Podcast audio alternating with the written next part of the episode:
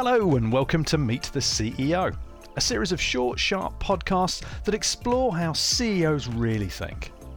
My name's Matt Crabtree, I'm the founder of Positive Momentum, and in each episode of this podcast series, we'll be asking CEOs of real businesses to share with us why on earth they wanted to become a CEO in the first place. What do they do when no one's watching? What do they find really tough? And what are the best lessons they've learned from others?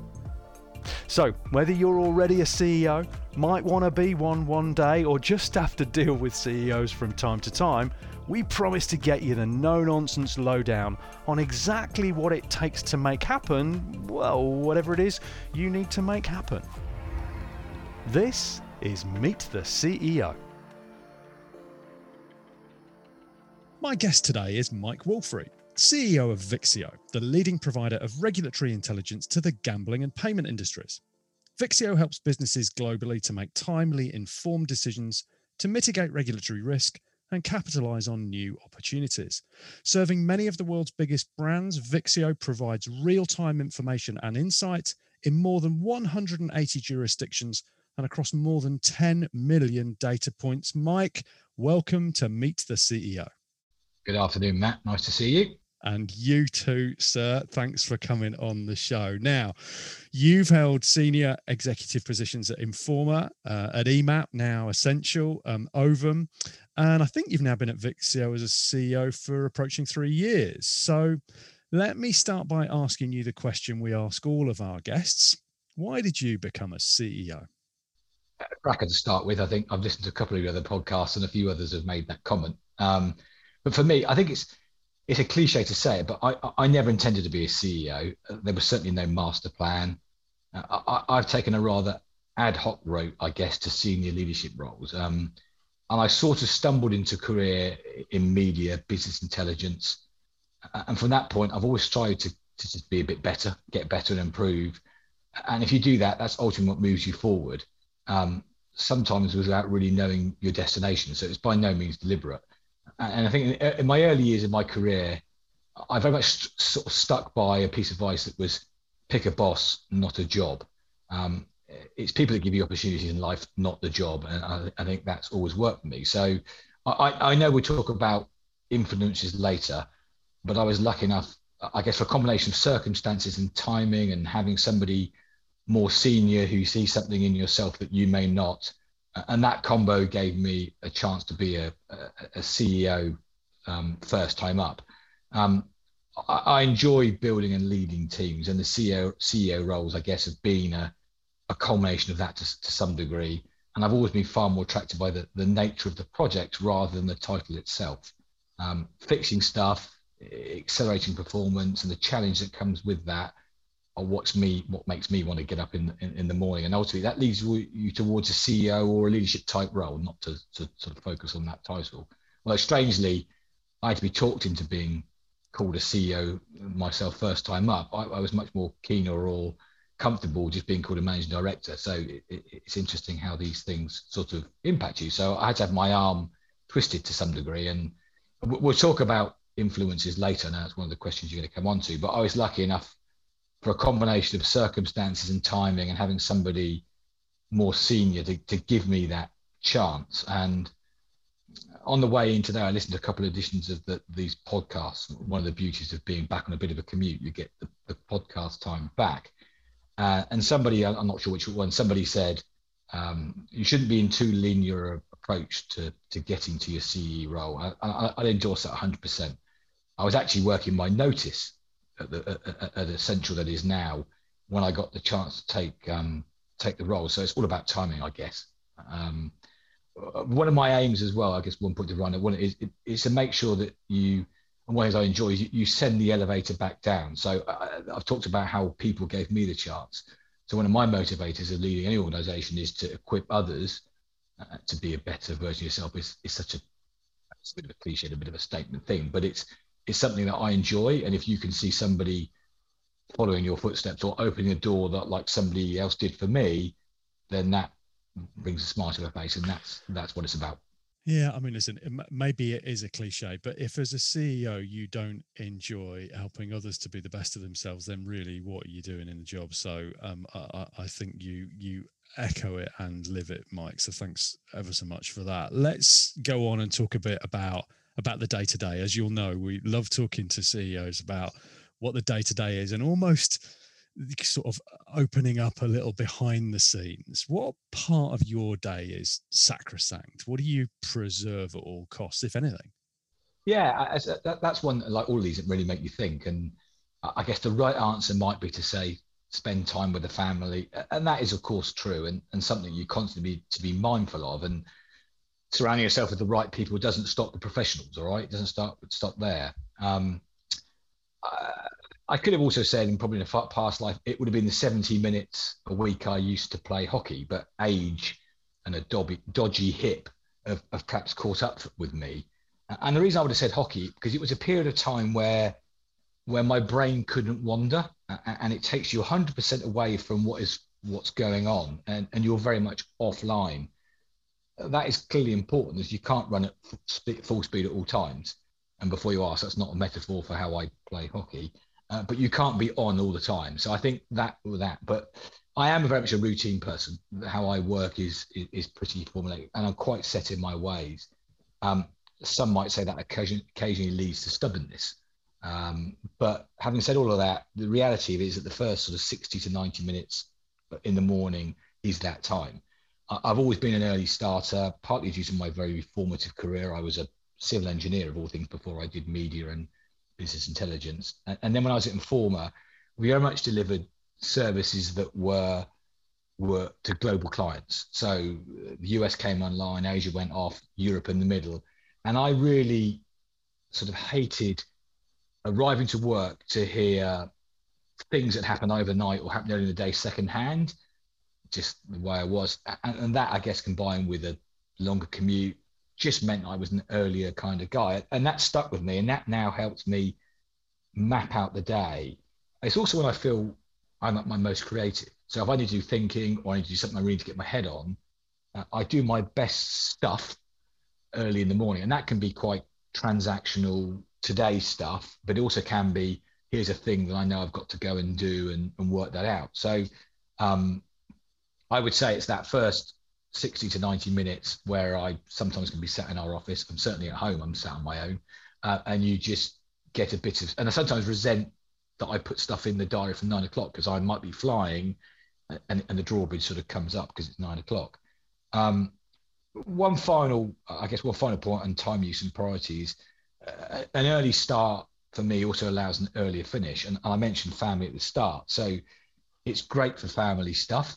Um, I have two two sort of an 11 year old and a 13 year old. They do things. It's good to be able to support them in those things, if that's sport or learning, whatever that may be.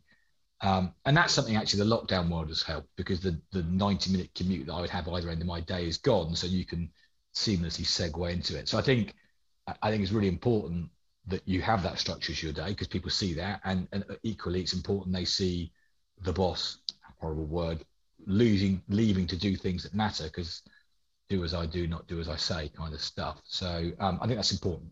It's really interesting. The more and more of these we do, Mike, and you're a great sponsor of us doing these, the more we shine a light on the fact that CEOs really do focus on balance. And I think there's often a perception that that you don't, you don't have time, you're 24-7 and it's all on. And uh, there's a huge proportion who who, as you've heard, you know, focus at the beginning of the day and and also make sure they get that family balance. I really get the hockey thing, by the way. That is so good about you know when you when you play you know brain can't wander i often think about about skiing i don't know if you yeah skiing the same skiing is the same exactly the same you can't your phone's got to be in your pocket you can't do anything exactly skiing actually is probably almost replaced hockey. I used to do, I still ski. I don't play hockey, but exactly the same.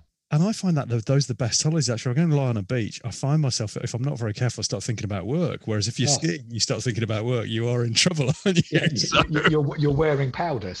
I, I, I, totally agree, actually. And I think, and for me, those things, I, I, I do two or three ski trips. I'll do a family one. I'll do one with the boys, and I'll do one, which I'm trying to take my two kids because we do a group one and they are massive resets because you look forward to them, you enjoy them, and you go for the next one. and It just recharges. It's cliched. It recharges batteries and all those things. But there's something to look forward to. The summer holiday is great. It's in the sun, but when you're laying there reading something, you can read anything, and you can you could read the latest positive positive momentum blog or something, and and you suddenly you're back to it and there would be nothing wrong with that, right? I mean, let's no, be very clear. I mean, try... each, each, each to their own. Each, each to their own, exactly. Listen, moving swiftly on. Um, challenges. Um, you know, you've you've already shared some of the different places you've been and the different contexts you've worked in. What's is there a particular challenging event or situations that that's taught you the most as a as a CEO, Mike? Yeah, I think I would go with it. It's, it's more of a personal one rather than, than, than a business scenario and that was actually walking away from my first role as a CEO. As I mentioned before, I got the job somewhat unexpectedly, and it brought with a and set of specific objectives. That was ultimately to sell a, a series of business. And after two two to three years, I kind of got to the point where new experiences um, were becoming less so and perhaps less fun. All right, and plus the mission, understandably, had changed a little bit. And I was confronted with the situation that if I was to stick around, it was really for just the pot of gold and, and less for the thrill of the chase. Um, so I didn't, and I stepped away. And, and I guess I learned two things from that. The first is that life is too short. And if you're not, and that's ever more so true in recent times, but if you're not loving it, stop doing it. And now I left with no plan, something if ever works for me and know where you're going rather than just leaving. But I, I left with no plan, but it allowed me to work out uh, what I really wanted to do, and perhaps more importantly, what I thought I was good at.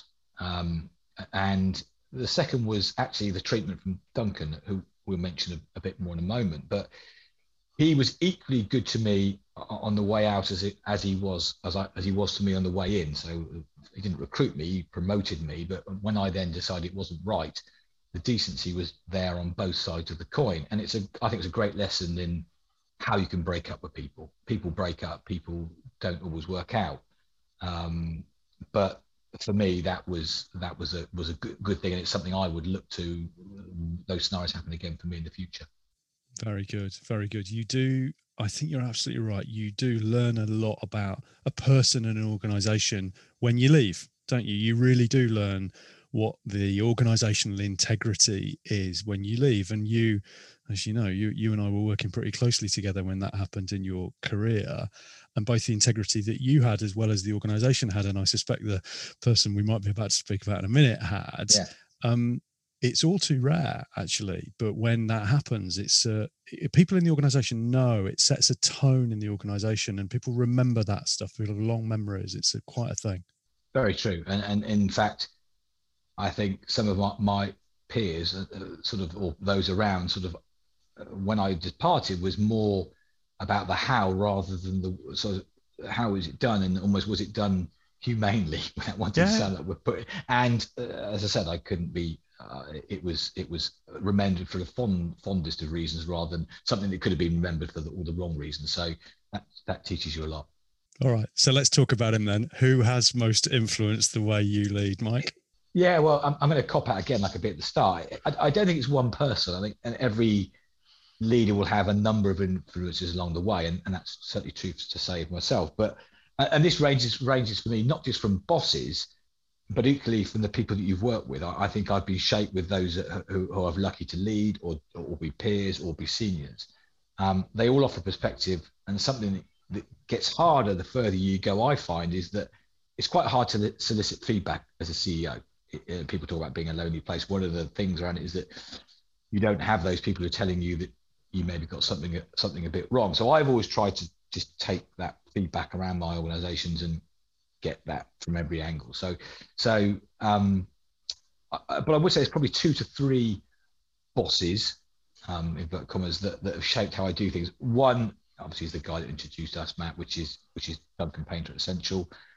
But equally as important is a, another former and former and EMAP CEO, current chair actually of Vixio, David Gilbertson, both very, very different leaders, but the simplicity of their communication and the ability to succinctly portray a direction of travel is a constant theme for me. So that David, our chairman, and, and Duncan were very great use of words and just setting where we're going. Right, we're we're climbing that mountain, and this is how we're going to do it. Away you go, and it becomes some of the detail you work it out, but the, the mission is clear.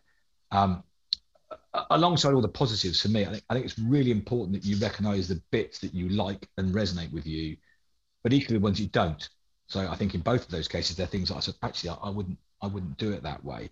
This all for me gets mashed together and you get your own version of being a leader. And, and if you're not yourself and you don't compute it for you, and we talked about it a bit off, off air, um, if you're not authentic and believable, which is a massively important quality for me, I think people see through it and you lose your mandate as a leader. It, absolutely essential that you, uh, sometimes as leaders, we have to act, okay, and we have to be in a different mode, but that's different to not being authentic. So I think that's vitally important that you pick the bits, you work it out, you throw the stuff overboard, you constantly iterate that because you're not, you're never the finished article. Um, but you you work out you work out the things that you want to keep and the things you don't want. It's so true, isn't it? Uh, we often see that on the public stage, don't we? That you you are looked at so much. Uh, you know, politicians are, but also as a CEO, everybody's watching you. And the minute you're not real, and you know, I know one of the two people you mentioned uh, very well, they're real people. They're behaving authentically, and you then become in some part a version of that but it's still real. It's still who you are because you're developing as a leader all the time. We all are aren't we? I think people sometimes think when you've when you've become a ceo your development is done. And it's quite the opposite. just, just starting. It's just starting. starting. right? Absolutely.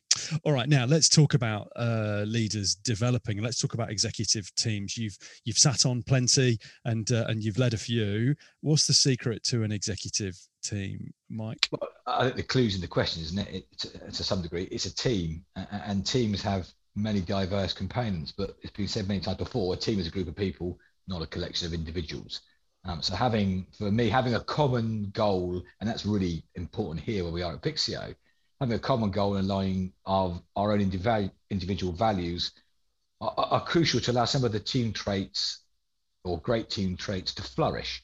Um, you won't get the challenge, the connection, or be comfortable in vulnerability, be able to ask for help, or be in a position to hear a request for help if that connection or foundation isn't there.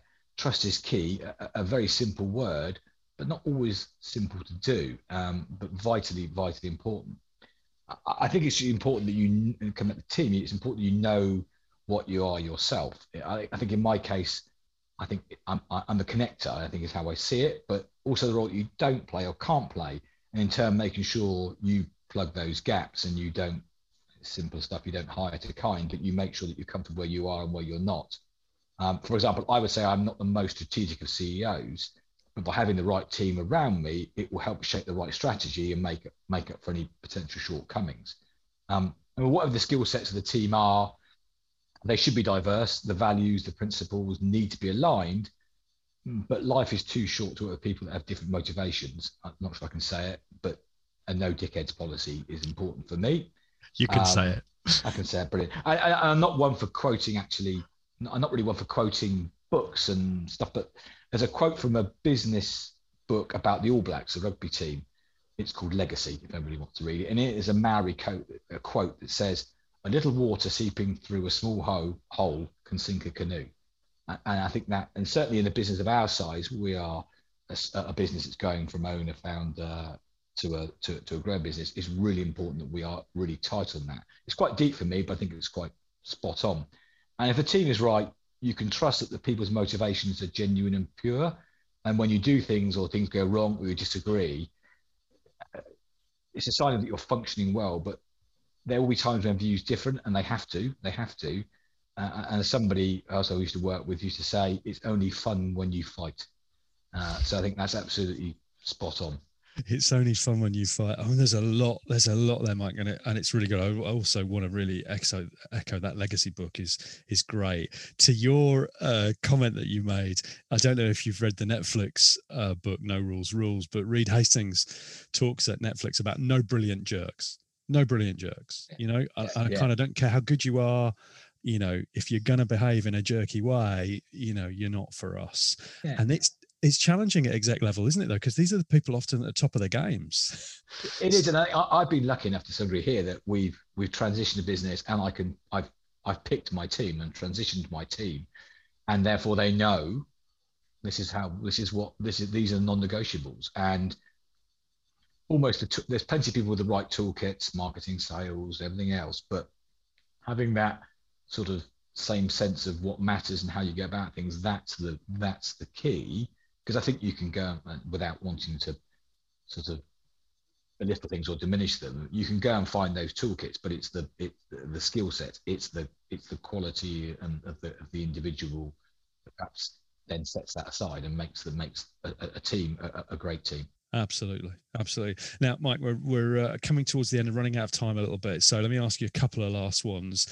What's big on your horizon? I mean, you're in the uh, regulatory intelligence business uh, in payments and gambling, burgeoning industries, but uh, maybe you have changes on your horizon that are to do with that, or in or in other areas. What's big on your horizon? Yeah, Mike? I think I, I think I focus on a couple of things actually, and they're not so much around the industries we serve, but more uh, our business is totally driven by people. We sell a service.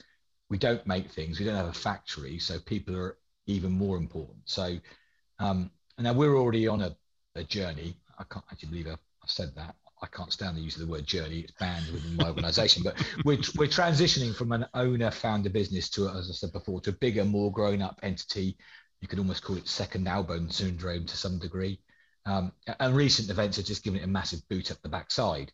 So from us, the immediate to midterm is working practice and adapting to a hybrid method as we seek to grow both here in the UK and the US, where our other offices. And, and this ranges from access to talent, building culture, motivation, well-being, and all the all this in a different and unknown way.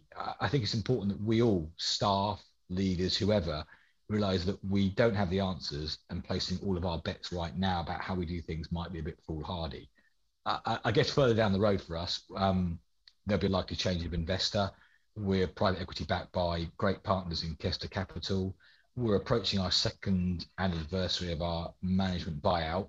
And whilst the pandemic may have changed the potential investment cycle, um, we'd like to reach some sort of crossroads in the not too distant future. So that's a new challenge for us as a group. Some of us are here when we sort of led the MBO, many of us not. So that's a so there's a here thing which I think will stretch for a long time. It's not going to be solved in 21, 22. It's going to go on forever. Uh, but that presents a very real challenge for us now, uh, especially when we then look at the potential changing of the investor landscape. That's very exciting, very exciting, uh, nearish term future for you and the team, and we shall uh, we shall watch it with great interest. Um, one last question, then the uh, standard question we ask at the end of this podcast, which is uh, for those who might be thinking one day that CEO could be for them, or even for people who just have to work with CEOs regularly. Three three quick bits of advice for anyone aspiring to the role. Yeah, this is actually the one that I probably found hardest to I looked at just to narrow down because there's lots of things you can do. But I think it might be true in any role, but ask lots of questions. Be that of your team, your clients, and at times of yourself, actually. Learn to ask questions to challenge and not just for the sake of asking questions. Uh, sometimes people can do that.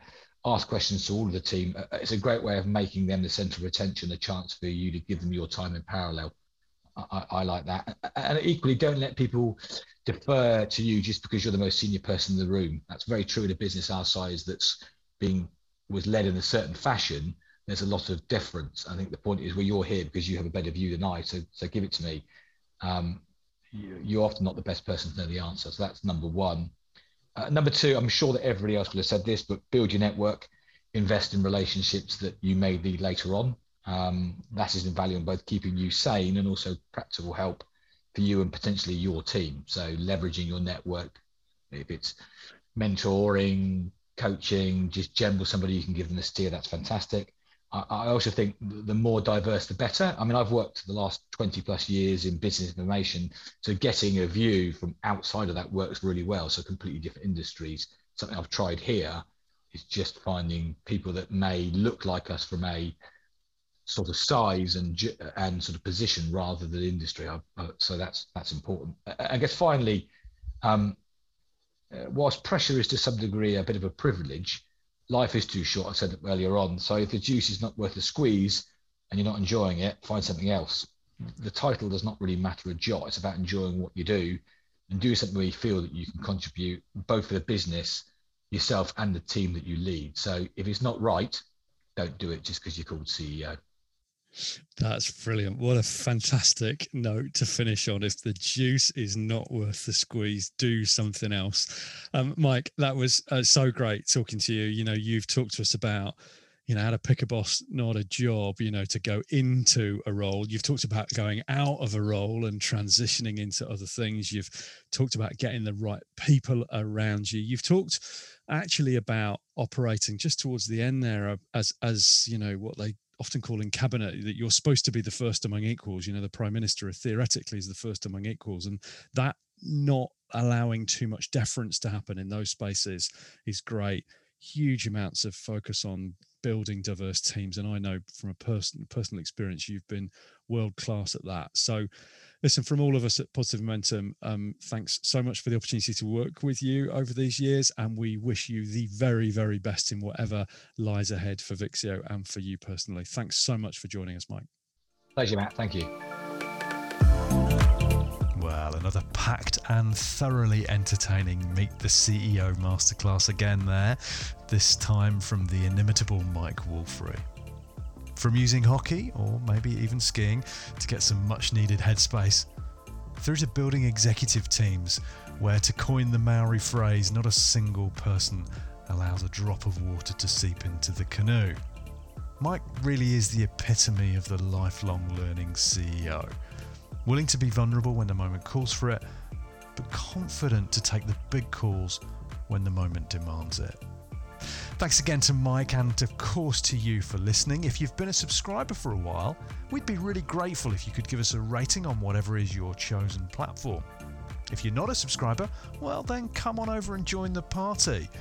And until we speak again next time, I wish you all the best in your endeavours and look forward to welcoming you to the very next Meet the CEO.